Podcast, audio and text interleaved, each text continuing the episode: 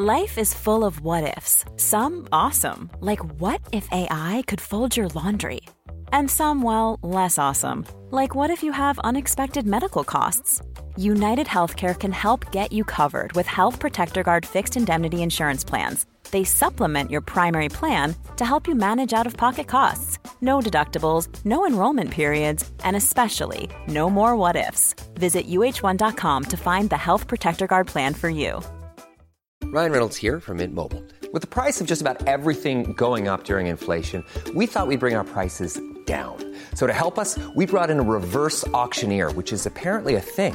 Mint Mobile unlimited premium wireless. Ready to get 30, 30, bit to get 30, bit to get 20, 20, 20, bit to get 20, 20, bit to get 15, 15, 15, 15 just 15 bucks a month. So, Give it a try at mintmobile.com slash switch. $45 upfront for three months plus taxes and fees. Promo rate for new customers for limited time. Unlimited more than 40 gigabytes per month. Slows. Full terms at mintmobile.com. Hey, it's Ryan Reynolds, and I'm here with Keith, co-star of my upcoming film, If, only in theaters May 17th. Do you want to tell people the big news?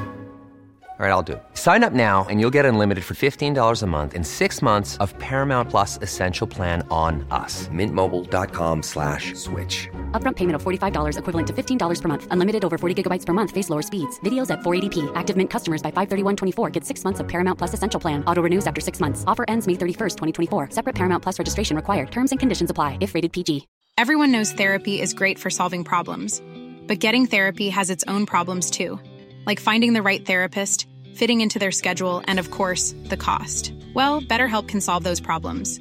It's totally online and built around your schedule. It's surprisingly affordable too. Connect with a credentialed therapist by phone, video, or online chat, all from the comfort of your home. Visit betterhelp.com to learn more and save 10% on your first month. That's BetterHelp H E L P. I'm amazed how many people own stocks. They, they would not be able to tell you why they own it. They couldn't say in a minute or less why they own it. Actually, you really press them down and say, the reason I own this is the sucker's going up.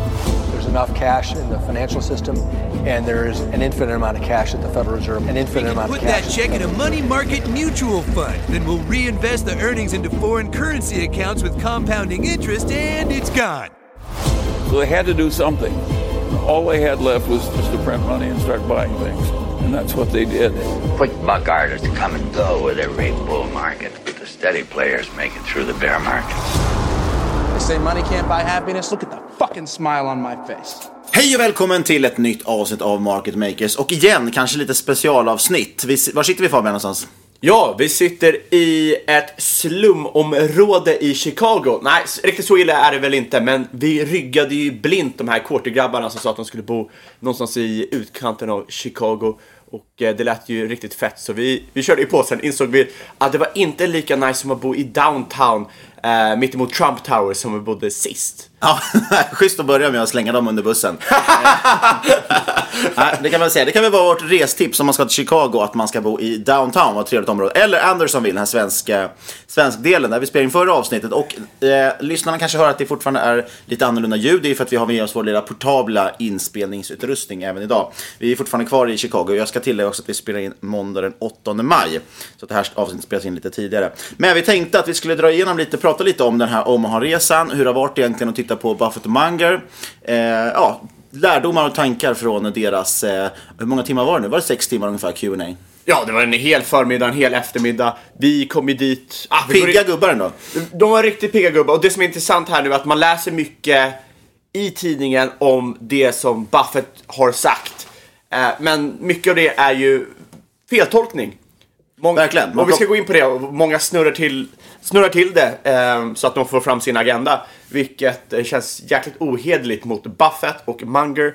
Och eh, vi ser det i allt från Zero Hedge till, var det DI? Ja, jajamän. Ja, så vi går in på det. Eh, Men först, ingen rådgivning eller rekommendation. I den här podden vi berättar bara om vår process och hur vi tänker. Gör alltid din egen analys och glöm aldrig att alla investeringar är förknippade med risk. Denna veckan har vi med oss vår samarbetspartner Kalkyl.se som just börjat bevaka bolaget AdTraction och därmed nu är ute med en första analys av bolaget.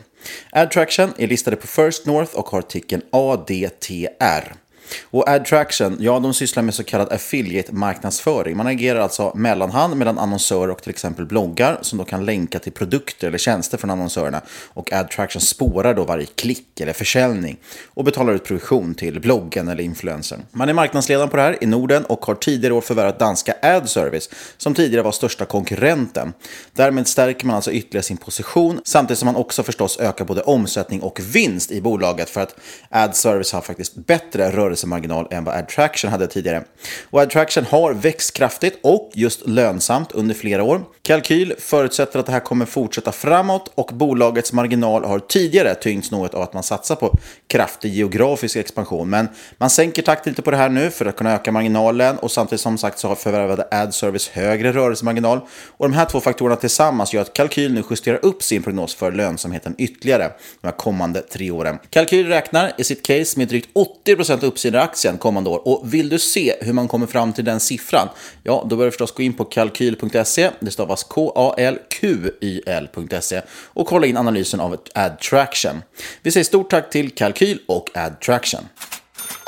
Ja men precis, så nu har vi varit några dagar i Omaha. Det har ju bilat tillbaks och eh, ja, var ska vi börja någonstans egentligen? Vi skulle kunna börja på samma ställe som Buffett sa och eh, det är ju kopplat lite till det här Eh, med eh, ja, men felciteringar också. För att en av de första grejerna Buffett öppnade med på deras Q&A det var ju att han sa att det är den mest extrema perioden, eller jag sa att översättningen de hade gjort i flera tidningar var den mest otroliga perioden i amerikansk historia nu är över.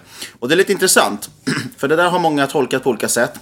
Jag såg till exempel Dagens Industri hade skrivit eh, en, en artikel om att Warren Buffett har dumpat aktier för 135 miljarder kronor under första kvartalet och att han förutspår att en otrolig period för den amerikanska ekonomin är på väg mot sitt slut.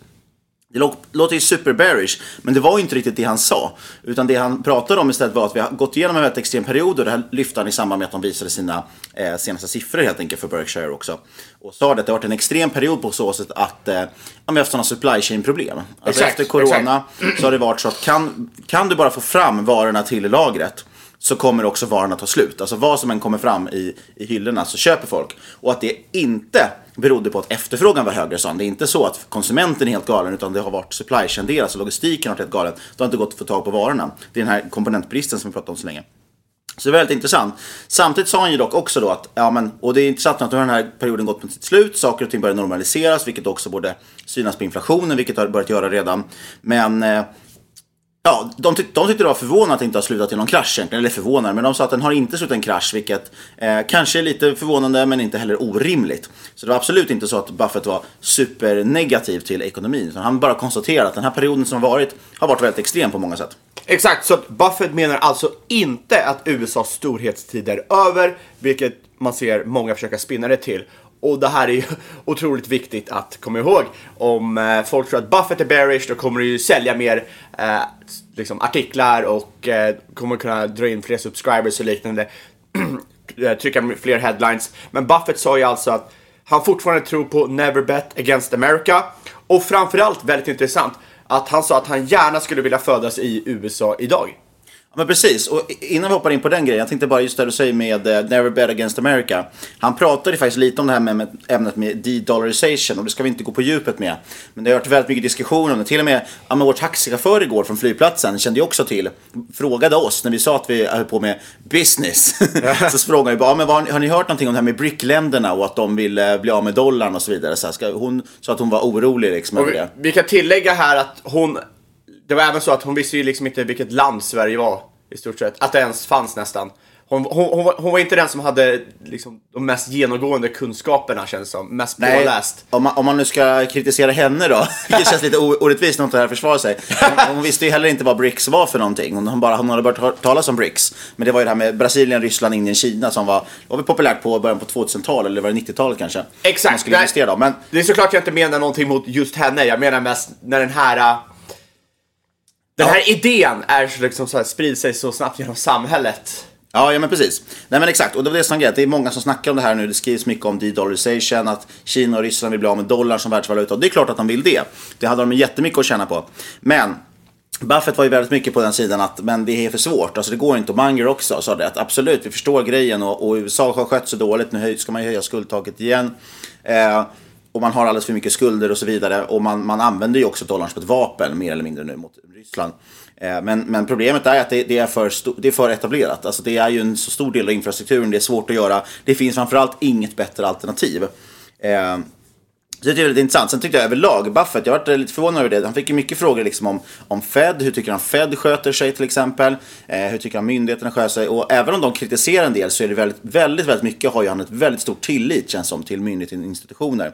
Kanske förstås kan man ju argumentera att det är egenintresse för att Berkshire vill ha goda relationer. Om han sitter och eh, pratar skit om presidenten så kanske han inte får samma typ av information liksom, eller får samma typ av stöd.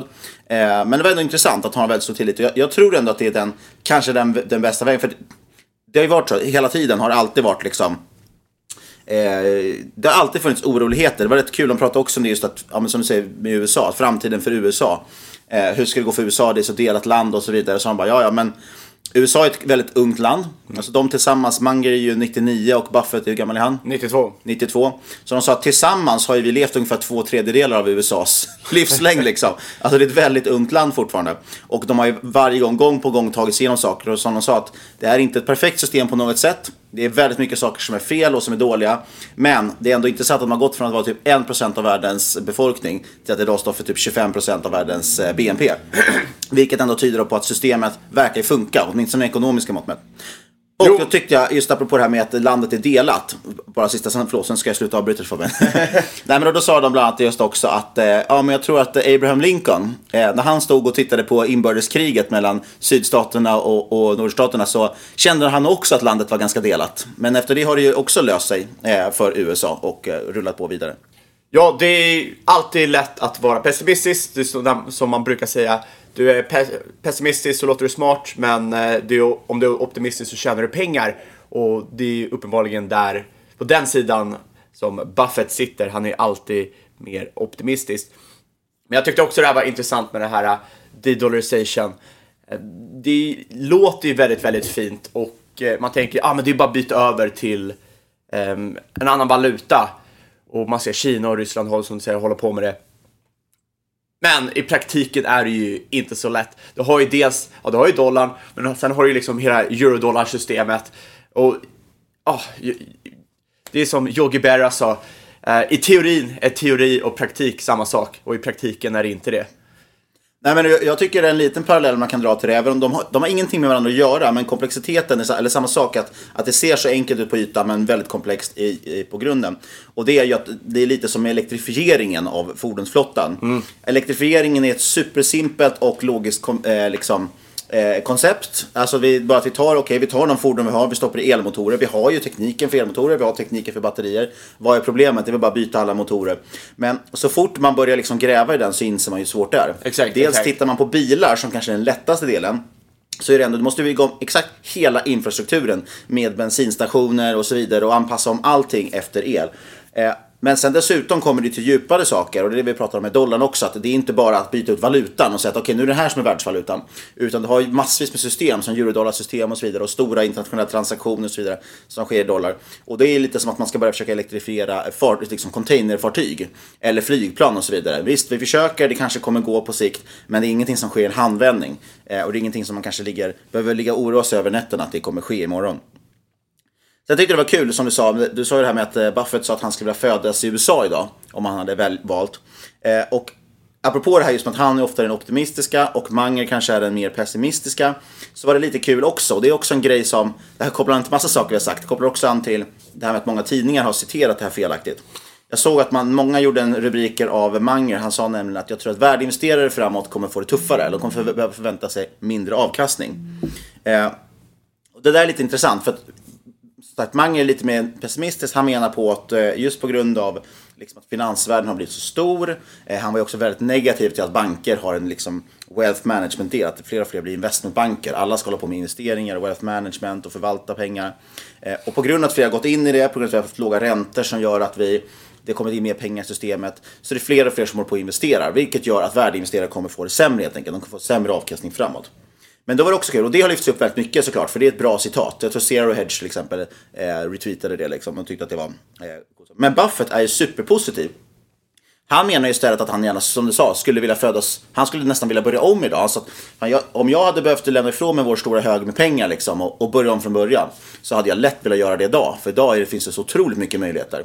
Medan Magnus sa att jag är ganska nöjd med min höga pengar. Det tror jag. alltså, rör inte min höga pengar, den är jag nöjd med. Men just det Buffett menade, han menade ju på att möjligheter i marknaden, de kommer egentligen alltid av att folk tar dumma beslut. Exakt. Och det här har jag varit inne på många gånger. Det finns ju citat om att eh, börsen är en, en plats för liksom, otåliga att ge pengar till de tålmodiga. Eh, alltså att pengar flyttas med dem. Eh, det finns ju massor med varianter på det citatet. Och, och det är just det jag menar att det, möjligheterna föds av att folk tar dumma beslut. De köper saker så att de blir övervärderade men de säljer också saker så att de blir undervärderade. undervärderade eh, för att de får för sig konstiga saker. Och det han menar då att okej, okay, så vi behöver dumma beslut för att skaffa möjlighet till marknaden. Och vad genererar dumma beslut mer än någonting annat? Jo, låga räntor. För när du har nollräntor eller till och med minusräntor så tar folk mycket sämre investeringsbeslut för att du har lägre förväntad avkastning oavsett. Eller lägre avkastningskrav, förlåt. Eh, och så han menar på att det är mycket, mycket mer möjligheter nu. Och speciellt nu när vi har gått från de här låga räntorna till att helt plötsligt ränte, äh, pengarna inte är gratis längre. Vilket gör att vi ser ju nu Ja, men vi kan ta ett väldigt högaktuellt exempel. Som sagt, vi spelar in måndag 8 maj och SBB såg jag till exempel, samhällsbyggnadsbolaget, är ner 20% tror jag, någonting i den stilen. Typiskt bolag som har fått det supertufft för att räntorna nu går upp. Jag säger inte just att det är köpvärt, men det finns ju massa sådana typer av bolag som har totalkrossats som kan bli intressanta. Eh, och vi såg ju massor som till exempel Tech förra året som totalslaktades och många av dem har studsat rejält nu. Eh, ja, men Linas matkasse som vi diskuterade i förra avsnittet som har varit totalt utbombad dubblades ju nästan på en lite halv, en ganska svag rapport egentligen. Jag tror omsättningen steg 20, eller minskade 20-30%. Men de visade lite mer tecken på lönsamhet och puff så går aktien upp på 100%. Så det är i de här tiderna man kan börja leta intressanta deals. Eh, jag varit förvånad i och för sig att Castellum inte gick ner med tanke på att de sätter en emissionskurs på halva, halva av dagens kurs. Eh, men så att, sakta men säkert kommer det liksom möjligheter på grund av att bolag helt enkelt har tagit på sig för mycket skulder, gjort dåliga beslut och så vidare för att räntorna har varit så billiga. Ja, eh, exakt. Och som du säger, eh, Munger tror jag att eh, man kommer se liksom lägre framtida avkastning här för värdeinvesteringar. Eh, för att det är så mycket konkurrens på grund av de låga räntorna. Det är så mycket pengar, vem som helst kan förvalta pengar. Och jag vill även flika in här att glöm inte att när Munger säger value investing så menar han intelligent investing. Han sitter alltså inte snackar om det som många retail-investerare pratar om när de säger värde eller growth. För Munger spelar inte det där någon roll. Värdeinvestering är intelligent investering, allt annat är spekulation eller skit. Ja, att man in, investerar på eh, efter värdet i bolaget. Och då behöver det inte vara deep value. Som vi, många tänker ju värde, tänker man låga multiplar.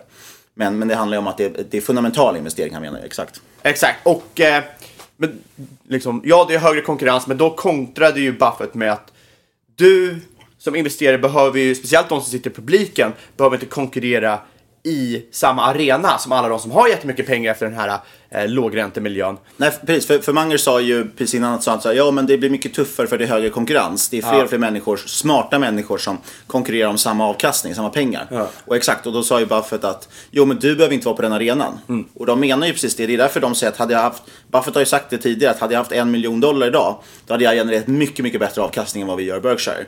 Problemet med Berkshire är att de har så stor storlek så de, de kan inte köpa någonting som signifikant rör portföljen.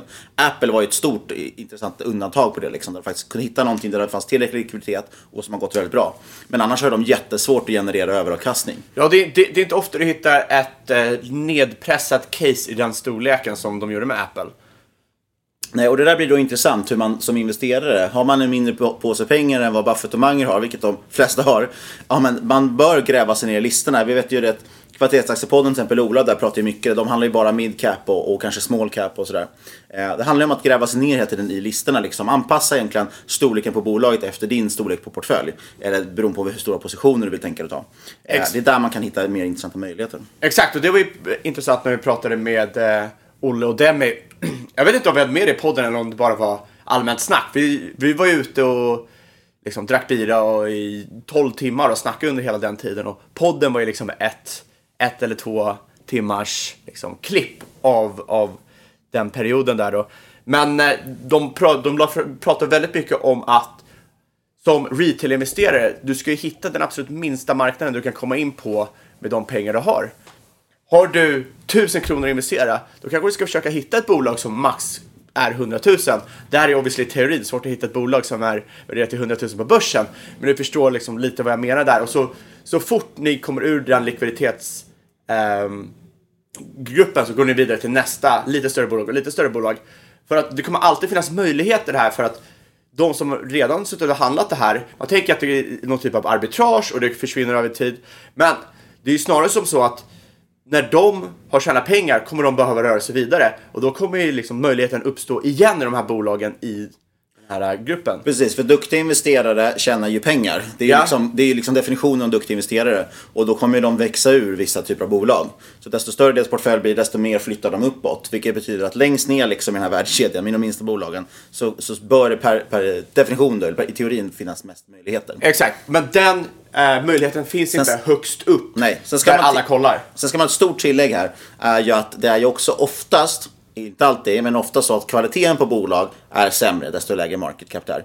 Alltså de stora stabila bolagen, precis som investerare, de som går bra, de växer ju blir större och det gäller ju även bolag.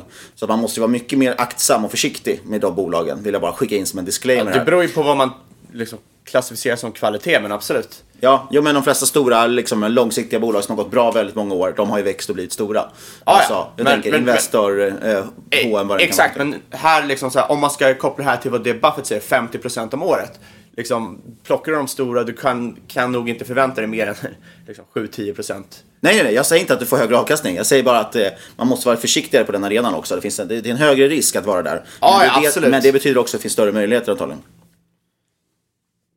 Sen tyckte jag det var kul bara, ett kort citat. Vi ska inte prata så mycket om fastigheter, vi har inte så mycket att säga om det. Förutom att det har varit en väldigt intressant vecka som sagt. Dels SBB har det lite tufft.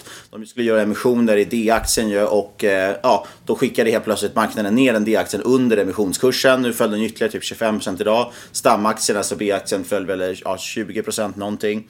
Eh, Castellum gjorde en emission på halva sitt, eh, sin normala kurs. Det dock är ju mycket mer kopplat till Akelius. Roger Akelius försöker ju ta över det bolaget. Han har ju kommit in, köpt ut Rutger, Arnhult, ökat sin position, gjort, liksom, pratat om dem negativt i media. De kan köpa billigare. Och nu är det han som då sätter en emission på en nivå som han tycker är attraktiv. Det kan nog vara så att man kanske ska, kan rygga honom på det. Jag tror att på, men han spel, man måste komma ihåg att han spelar the long game. Han spelar ju här för 10, 20, 30, 40, 50 år. Han försöker bygga upp någonting långsiktigt så kanske inte får avkastning på det direkt. Men eh, han är absolut en väldigt duktig spelare får man säga i den här marknaden, i det här maktspelet. Han har ju manövrerat ut de flesta. Ja, en så kallad empire builder. Verkligen. Men då tänkte jag på, det var ett väldigt roligt citat just som Anger sa, apropå fastigheter. Eh, sen släpper vi nog det ämnet, för vi kan inte tillräckligt mycket om fastigheter. Men det var att han pr- pratade om eh, eh, commercial real estate framförallt egentligen. Och så här, hur går det egentligen för kommersiella fastigheter, och fastigheter överlag. Eh, och då sa han just att problemet med fastigheter, eh, som, alltså en aktie finns ju ett fundamentalt värde i. Men vad är egentligen det fundamentala värdet i, en, i en, ett hus, en fastighet? Eh, och det är ju så, hur prissätter man då en fastighet egentligen? Ja men egentligen är det så, för alla, alla pratar om att ja, man måste ha någonstans att bo och det, är alltid, det kommer alltid finnas pengar i fastigheter, absolut. Men vad är det faktiska värdet? Hur sätter du priset? I slutändan är ju priset på en fastighet alltid egentligen så mycket du får låna för att köpa den. För alla köper fastigheter med belåning. Eh, ja, det finns några få undantag förstås, men de flesta gör ju det. Eh, och även kommersiella aktörer köper med belåning. Och då är alltid egentligen priset satt efter hur mycket får du låna. Och då är det klart att om vi har räntor som har fyrdubblats i princip, ja, då kommer ju såklart eh, priserna reagera på det. Så de måste liksom gå ner på det. Ja. Så det är ett intressant eh, perspektiv på det som man, som man glömmer bort ibland. Ja, vad var det han sa? Det, fastighetsbeståndet kommer bestå, men inte ägaren. Nej, precis. De byts ut. Fast eh, exakt, för de pratar just om att eh, många städer i USA, där ser man ju att centrumen i eh, liksom, i de här områdena oftast eh, ja, men avbefolkas lite grann. Eller det blir liksom sämre och sämre. Det, det är fler och fler, fler, färre och färre som vill vara mitt inne i stan. Eh, men precis som du säger, men byggnaderna kommer inte försvinna. Det är bara ägarna som gör det. Eh, Sen tyckte jag det var intressant det här med att det kändes som liksom var, tredje fråga med fråga om AI och disruption och liknande. Och det var så... Det var så... Fel forum kanske, fel gubbar att fråga. Nej, men alltså jag tänker inte det. För att AI är ju ändå baserat på liksom mycket psykologi. eh, man kan ju liksom koppla lite till mentala modeller och så. Så jag tror att även om liksom, Munger och Buffett inte riktigt förstår teknologin bakom så kan de nog ändå förstå praktiken i AI och framförallt hur det appliceras till investeringar, vilket liksom många frågade om. Och där tyckte jag att det var, eh, håller jag med mycket det, det Munger sa, att han han är skeptisk till AI när det kommer till just investering och tror att mänsklig intelligens kommer vara viktigare i, inom investering framöver. Och Han sa väl att eh, I think eh, conventional intelligence is more powerful than artificial intelligence. och jag menar, det, det är ju förståeligt. Det, Jag tyckte det var intressant eh, när vi pratade med, sagt, vi reste runt här med Olle och eh, Demjan hela veckan. Så att, jag tyckte det var intressant som Olle sa faktiskt just om AI att eh, ett, ett av problemen med kanske AI i, när det gäller just investeringar som vi säger, det är att om man då ska vara en riktig värdeinvesterare, försöka hitta någonting, om man hittar de här felaktiga besluten som marknaden tar, då gäller det ju att inte tänka som konsensus, alltså inte tänka som massan Exakt, som exakt. övriga gör. Och ett problem då med AI för att använda för investeringar är möjligtvis då att AI någonstans sammanfattar ju vad konsensus är. Den tittar ju på, okej vad är det normala svaret? Om jag får en fråga, då försöker den förutspå, okej vad är det, det, det korrekta svaret på den här frågan? Vad är det normala svaret liksom? Och så svarar den det och då kommer den ju alltid någonstans svara konsensusvyn. Sen kan man argumentera för att ja, men du kan ge input till AI som gör att den tänker annorlunda, du kan forma annorlunda. Absolut, det finns väldigt mycket nytta med det. Jag är, är liksom superför AI. Men jag tyckte det var ett intressant eh, perspektiv att någonstans handlar ändå AI om att försöka så som modellen är uppbyggd idag så sammanfattar ju de all, all den data som finns och då kommer du få ihop egentligen det som är konsensus. Exakt, och Munger, ja, hela hans strategi är baserad på always invert. Kolla alltid motsatsen. Precis. Och jag tror att det man ska tänka egentligen när det gäller AI, om man ska tänka som verktyg och vad kommer det göra också för, inte bara finansmarknaden utan i stort. Då tror jag man verkligen ska snarare fokusera på tidsbesparingarna det gör. Absolut, du kanske inte kan få, du kan bygga kreativa idéer, men, men majoriteten av människor kommer använda AI för att spara tid. Eh, för att till exempel, okej, istället för att läsa hela den här texten eller sammanfatta, så kan man liksom stoppa in en hel text i AI. Den sammanfattar och tar ut tre key, key takeaways liksom, den här texten. Eller du kan be den skriva saker åt dig. Du skriver eh, en kort beskrivning vad du vill göra och den skriver ut ett lång, eh, liksom en A4, utvecklar det här som du vill säga. Eh, och det, det ger enorm produktivitetsboost. Och tittar man historiskt, vad är det egentligen som har drivit ekonomisk tillväxt? Ja, det är att produktiviteten konstant har gått ner. Sen kan man argumentera för ränteläget. Det har ofta påverkat också. I perioder när man sänker räntan, då ökar den ekonomiska aktiviteten, höjer man räntan. Men någonstans så är det bara ett brus egentligen om man drar ut tidslinjen riktigt, riktigt långt. Så går räntorna upp och ner, men, men hela tiden trendar ekonomiska tillväxten uppåt. Och det beror ju på, det skulle jag koppla nästan ett till ett mot att vi har en ökad produktivitet i tiden. Och förstås en ökad befolkning. Men framförallt att produktiviteten inte ökar. Eh, det finns ju jätteintressanta grafer på det, hur mängden liksom arbete, mängden antal människor som krävs för att utföra ett arbete har ju minskat enormt, exponentiellt under de senaste åren. Och det beror ju på teknik hela tiden. För först har vi uppfunnit maskiner, vi har fått in liksom energi i form av el, eh, men i början var det också kol och så vidare, vilket ju ökade produktiviteten enormt. Du behöver inte ha en människa som står och hamrar, du kan ha en maskin som gör det istället åt dig. Som du kan trycka OK på och sen så kan du gå och göra något annat. Eh, och du kan multiplicera maskinerna. Sen har vi fått in datorer och så vidare som har gjort att vi kan öka produktiviteten ytterligare. Eh, internet och mobiltelefoner, ytterligare en sån produktivitetsrevolution. Och AI är ju egentligen nästa stor produktivitetsrevolution som jag tror kommer vara det som driver nästa liksom, stora uppåtcykel, alltså nästa stora högkonjunktur i princip. Att produktiviteten återigen kommer att explodera.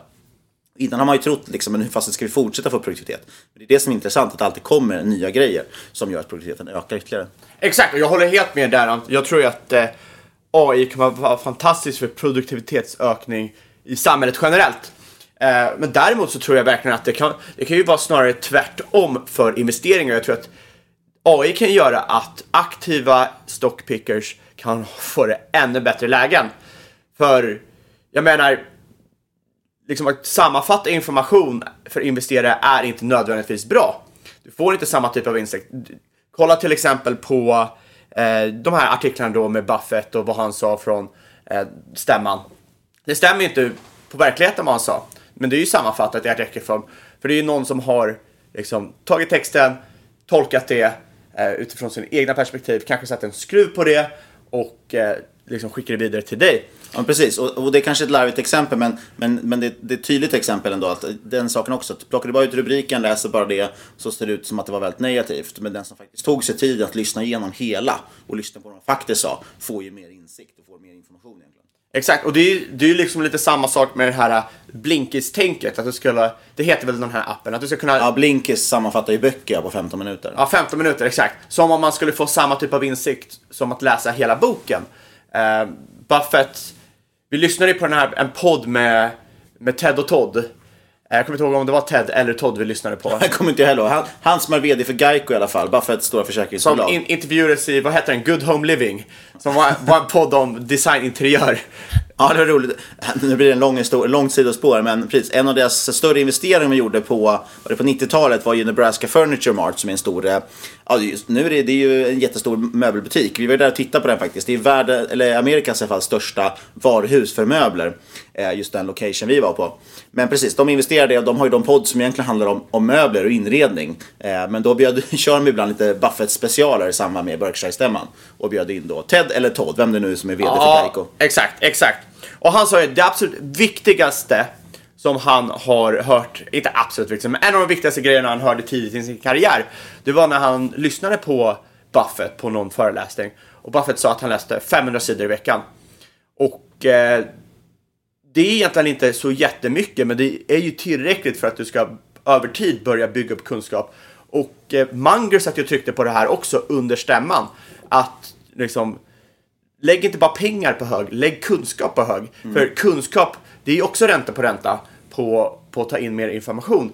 Så att där tror jag att liksom, vi säger, skulle allt fler börja använda sig av eh, AI för att sammanfatta information och sammanfatta eh, rapporter. Det är sällan oftast ehm, du hittar de bästa casen genom att kolla på ah, vad står det på liksom, vinstraden och resultat, eh, eller resultatraden och omsättningsraden. Det är liksom kanske någonstans nere i noterna. Eller liksom, det är där du hittar liksom, de absolut sjukaste grejerna. Och verkligen förstå vad, vad, vad marknaden får fel i bolaget. Och det är inte troligt, tror jag, i alla fall inte i första hand, att du kommer se AI sitta och plocka ut det här. Utan du kommer antagligen få en kort sammanfattning som säkert är bra, men du kommer missa de här eh, viktiga 20 procenten som kommer ge dig 80 procent av avkastningen. Framförallt är det en aspekt här som man, man tänker att det är så smidigt att man sparar tid. Men jag tror att aspekten just med tid är ganska viktig för förståelse och inlärning. Eh, för att när du läser en bok, om du läser den på den här då appen Blinkist till exempel, då får du liksom, här, okay, det här är fem viktiga punkter från den här boken och så går de igenom de fem punkterna lite grann. Mm. Och så har du då istället för att läsa en bok i, i ett par dagar så kanske du har gjort det då på en 15 minuter. Problemet med det, absolut, de flesta idéer, de flesta böcker, nu pratar vi non-fiction liksom, eh, inte romaner, de har ju ett Inga jäkla deckare. Nej, men, men non-fiction eller faktaböcker liksom, de har ju oftast en stor idé som de försöker liksom förklara och så gör de det på kanske 300 sidor. Fördelen med att faktiskt sitta och läsa dem och lägga timmarna det tar att ta sig igenom det det är ju att du under tiden marinerar hela den kunskapen och Exakt. funderar över den. Även om det är mycket repetition och det är bara en enda idé egentligen man pratar om. Så går du och tänker på det. Du läser boken, du kanske somnar om du läser i sängen, sover över natten, du liksom ligger där och, och jobbar. Sen vaknar du till frukost och sitter du och funderar över den där boken, du kanske tar en promenad, funderar på det senaste. Alltså hela tiden så, så processar du den informationen. Och sakta men säkert så klickar du in den då där den liksom så sätter in den i dess helhet. Och det är då den egentligen får ett stort värde. Att har förstått på djupet och verkligen funderat igenom eh, den här idén. Inte bara pang, få in informationen, klart nästa bok, ta den informationen. Då hinner du aldrig liksom verkligen förstå det på djupet. Nej, din, din är- äh, hjärna förändras ju fysiskt när du sitter och läser och faktiskt tar in informationen. Men samhället är uppbyggt på det här. De vill inte ha delayed gratification som det heter. De vill ju ha nu, nu, nu, dopaminhitsen. Får det där klart låta smart. Och då tror jag att man ska snarare använda AI till att spara tid i andra saker. Ja. Låt säga att du får ett eh, långt mail av en eh, kund eller liksom en kollega. Ja visst, då, då skulle man kunna ha en, en AI-sammanfattning längst upp som säger att det här är key takeaways från det här mailet. Exakt. Du kanske inte behöver, för det kan vara så att kollegan kanske inte är ett litterärt geni.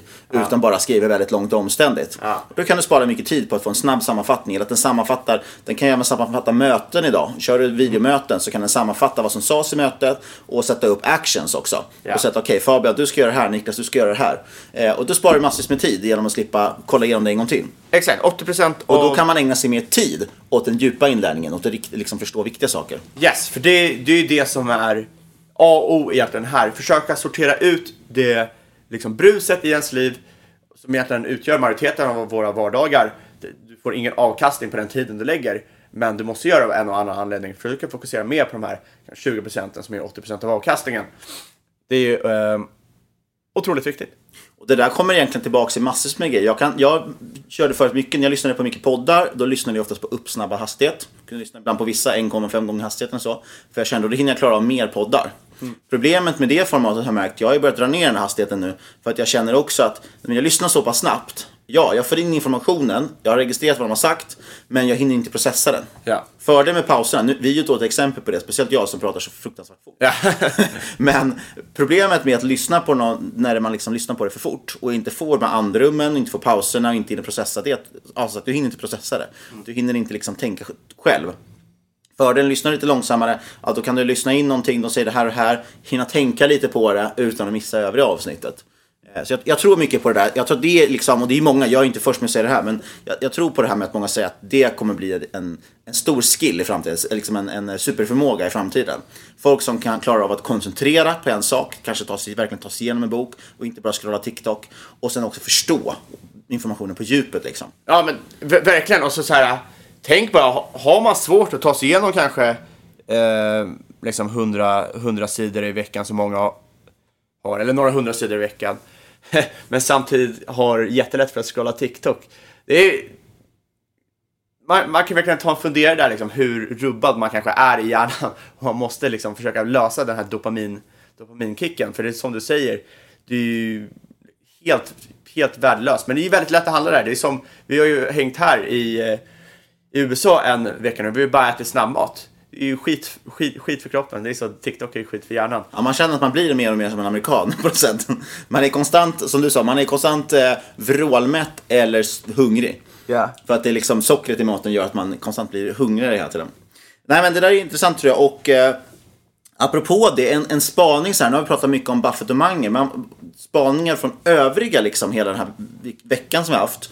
Eh, I Omaha så var det, det var mycket event kopplat runt omkring, mycket mingel framförallt sånt, man gick in på den här mässan och så, sett mycket saker. Och en spaning tycker jag, det är att vi har sprungit på väldigt mycket förvaltare. Av olika sätt. Vi ska inte, nu är det lätt här och, och farligt att börja kritisera, för det kanske är förvaltare som lyssnar på podden. Men jag, jag bara reagerar ändå på att det är många man pratar med som är Inte alla. Nej, många, men det är därför det är så intressant de som sticker Ja. ut. Det är väldigt tydligt de som sticker ut. Eh, att just många inte tänker så mycket egna tankar. Om man säger så. Alltså för att koppla an till det här vi pratar med, att förstå information på djupet. Man märker väldigt mycket vilka som bara, de hör en story, de köper den storyn och sen säljer de vidare den storyn till sina kunder. Eh, man kan inte fråga till exempel om värderingar, man kan nästan inte svara på värderingar i sina bolag. Man kan knappt Man- fråga, svara på vad bolaget gör.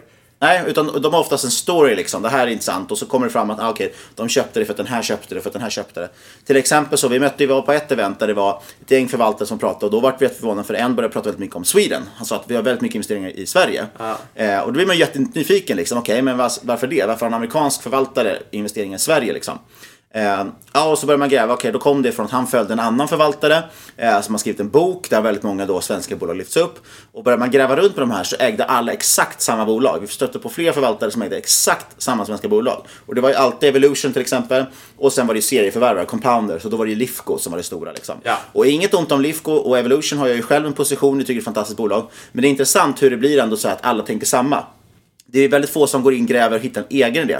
Där, därmed blev vi jätteförvånade sen vi sprang på en, en eh, kanadensisk förvaltare som investerade mycket i Europa. Han investerade uteslutande i Europa eh, för att hans fond var inriktad så. Och han satt till exempel på Borr som både du äger. blir man chockad av. De Och flesta det- får inte äga sånt. Nej, och det är ju ändå ett väldigt okänt bolag. Det var ingen annan som liksom ens tänkt på det. När man pratade så har investerat någonting i Norge frågade vi till och med han som, som ena killen som gillade svenska bolag. Och han bara nej, nej, där har de bara offshore och laxodling liksom. Det vill inte jag ha typ. Ja. Eh, så att, men det var intressant ändå att alla liksom har ungefär samma aktier, alla har samma stories. Lyssnar man sen på poddar eller pratar med andra liksom förvaltare, även amerikanska aktier så är det ju de äger ungefär samma saker för att de har hört en bra story liksom. Så det är verkligen så att tankar sprids.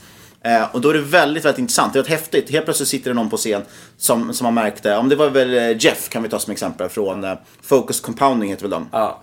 Eh, han var ju sån supertydlig, som så här, han sa ju saker som ingen annan sa. Som man inte hade hört. Han tittade, tittade på helt andra saker. Han kunde prata om att ja, men det är väldigt intressant att kolla på var har bolaget sitt eh, huvudkontor? Eller förlåt, var, har de sin, alltså, var, var är de incorporated? Vilken stat har de eh, lagt bolaget i? Ja, men för det kan bero på då vissa stater, red flags menar han. För här sätter man oftast, om man håller på med den här typen av eh, tax fraud till exempel. Ja. Eller så. Och han kunde visa på att, ah, okej, och det är intressant, tittar man på avståndet till deras revisorer kunde liksom säga saker. Han hade ändå helt ena tankar som man inte tänkt förut. Eh, Eh, det där tycker jag är jätteintressant, att man märker att så många människor Ja, det är väldigt tydligt att väldigt många kommer nog inte skapa någon överavkastning. För att skapa en överavkastning tror jag man måste ha det här djupa förståendet, man måste läsa, tänka på saker, och tänka själv. Inte bara sammanfatta andras information, utan lägg, ta den ett varv till, tänka på den och eh, skapa egna tankar från den. Och det är såklart svårt, det tar ju tid att komma dit. I början har du ju bara, då får du liksom ta väldigt mångas tankar och sammanfatta det till dina egna och slå ihop det liksom och över tid blir det egna tankar. Men ja, jag tyckte det var jätteintressant det här med för förvaltarna för det kändes verkligen som det var det var som Fintwit. Du hade några som var rätt skarpa och sen några som liksom, nästa nivå, nästa nivå och sen kom det till botten liksom. Enda skillnaden här är att de tjänar några miljoner om året för att göra exakt samma sak som Fintwit gör gratis. Ja men verkligen, så det tycker jag att man kan ta med sig. Och vi säger inte att vi är några experter på det. Men det var väldigt intressant att se det. Och det är det som egentligen är Manger och, eh, och Buffetts stora grej tycker jag också. För när man ger dem en fråga, de svarar ju någonting som de har tänkt själva. Ja. Över lång, lång tid. Jag menar, de har levt i över 90 år bara två. Det märks att de läser 500 sidor minst i veckan.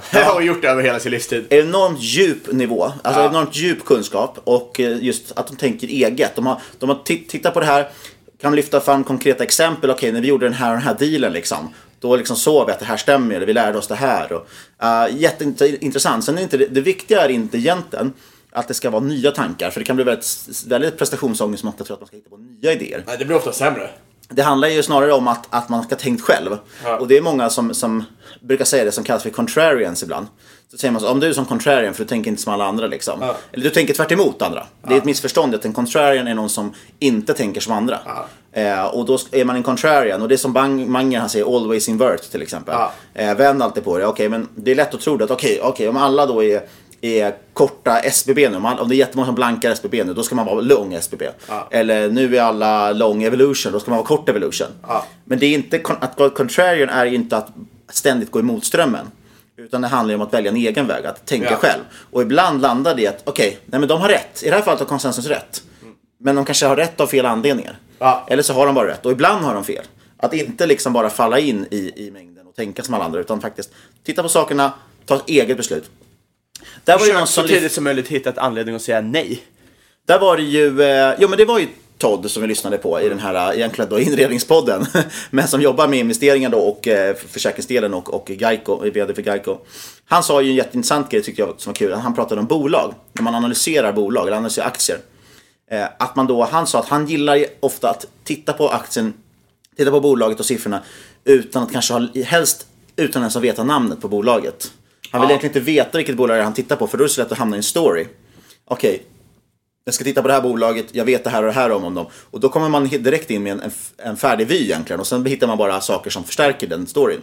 Eh, och samma sak kan jag tycka då, det är väldigt svårt att replikera, det är svårt att inte veta vilket bolag det är om man börjar läsa om bolaget. Jag vill inte ens kolla aktiekursen innan. Nej, men det var det jag skulle säga. För det är, en, det är ju ganska lätt att försöka faktiskt undvika. Titta inte aktiekursen, för då påverkas det. Oj, den är upp jättemycket på senaste tiden. Då kommer du gå in med ett mindset och tänka, undrar varför den växer?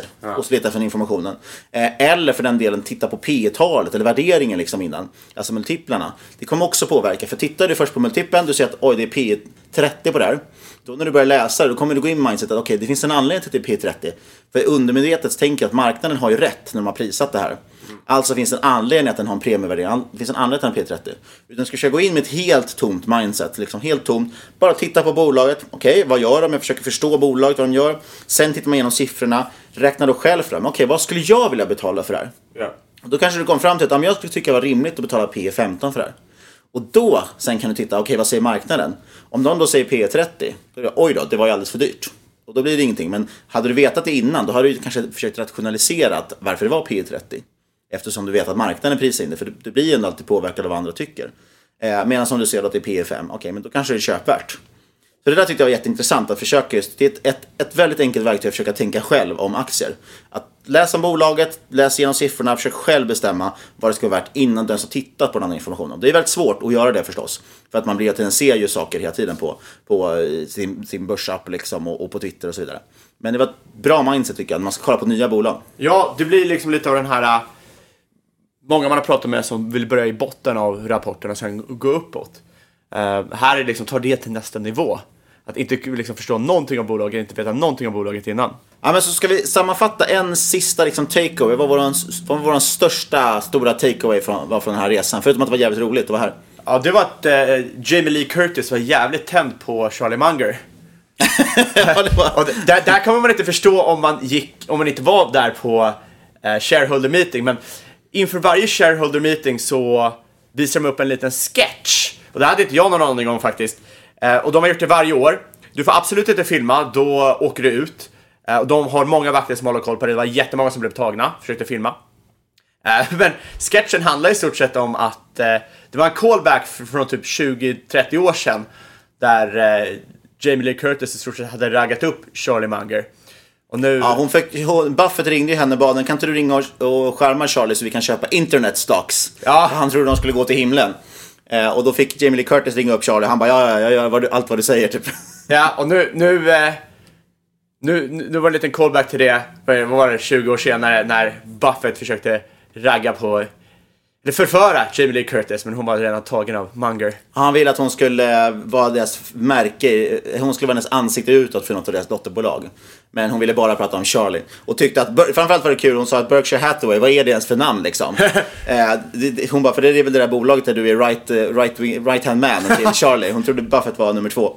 Eh, och så tyckte hon att ni borde byta om det. Ni borde bara ett sn- snabbt, enkelt namn, typ Munger. Ja, och sen började hon sjunga på Margaritaville av Jimmy Buffett. Hon bara, nej, vet du vad ni borde kalla det? Mungeritaville. ja, nej, det tyckte jag, tyckte jag, det kanske inte var så mycket insight för alla andra, men jag tyckte det var mycket sådana skojiga grejer man, man inte hade riktigt koll på och, och mässan och man hade säkert tyckt det var jätte att kolla på den sketchen om man inte visste vem Buffett och Munger var. Men det var väldigt charmigt och roligt när man, när man hade full koll på de grabbarna. Verkligen. Och överlag måste jag säga, jag är förvånad hur pigga de är. Otroligt intressant, de är fortfarande skarpa. Absolut, tittar man tillbaks på deras eh, filmer för 20 år sedan, då var de ju ännu skarpare förstås, de var 20 år yngre. Men för det var nästan 100 år så är det otroligt hur ändå kvicka de kan vara och intressanta grejer de fortfarande säger. Ja, det roliga var att Munger kom ju igång efter, eh, liksom under eftermiddagen och för så gamla människor, 99, så brukar det snarare vara tvärtom. Du som skarpast på morgonen, sen avtar det. Men eh, han fick ju någon fråga där om förnyelsebar energi, där han sa, ah fan, och där, nu, nu paraphrasar jag här nu, men han sa ju liksom, ah, det är mycket där som är skit. Eh, och då var ju Buffett, han fick ju gå in där, bara, ah men nu kommer ihåg nu Shirley, vi har många bolag här. det tyckte jag var jävligt, eh, jävligt kul. Men eh, ja, han verkar jävligt tåsigt olja i alla fall. Det var också en key takeaway. Ja, nej, väldigt, väldigt intressant och som sagt, eh, ja, min stora grej som jag tycker jag känt här under veckan till eller som jag varit inspirerad av, det är just det här med att ta in kunskap väldigt mycket, försöka tänka så mycket egna tankar som möjligt och, eh, och glöm inte bort att det finns alltid möjligheter och att media förvanskar, förvanskar saker. De vill ju väldigt gärna lyfta fram det negativa som att det är, och, och då märker man väldigt tydligt, har man faktiskt varit där och tittat på det så märker man att saker de plockar ut är ur kontext. Ja, verkligen. Du, du har... Och det finns alltid två sidor av myntet. Du, har ju, som sagt, du försöker alltid tänka, precis, i tecknade serier brukar man alltid ha den här ängeln. Man har en ängel på ena axeln och en demon på andra axeln som försöker få den att göra saker. Eh, men man får tänka att man har en liten Buffett och en liten Manger på axeln. Och fråga alltid, vad skulle Manger tänkt? Ja men då tar man den pessimistiska vyn. Och vad skulle Buffett tänkt? Och då har den optimistiska vyn. Och så försöker man landa någonstans mitt emellan. Och det är Exakt. det som har varit deras framgångskoncept. Inget av den här podcasten ska ses som rådgivning. Alla åsikter var ena eller gäst och eventuella sponsor tar inget ansvar för det som sägs i podden. Tänk på att alla investeringar är förknippade med risk och sker under eget ansvar. Vi vill rikta ett stort tack till vår sponsor Kalkyl den här veckan som har med sig AdTraction. Gå in och läs deras uppdragsanalys på kalkyl.se, kalkyl med Q. Kontakta oss gärna på podcast.marketmakers.se eller på Twitter och eucaps.marketmakerspod at. Och glöm inte att eh, lämna en recension på iTunes. Och vi hörs igen nästa vecka. Då är vi tillbaka i den vanliga studion med superljudkvalitet. Men vi hoppas det funkar ändå. Hoppas att ni har känt att ni får hänga med lite på resan. Det känns ändå lite spännande att vara på resande fot. Och sist, men absolut inte minst, stort tack kära lyssnare för att just du har lyssnat. Vi hörs igen om en vecka.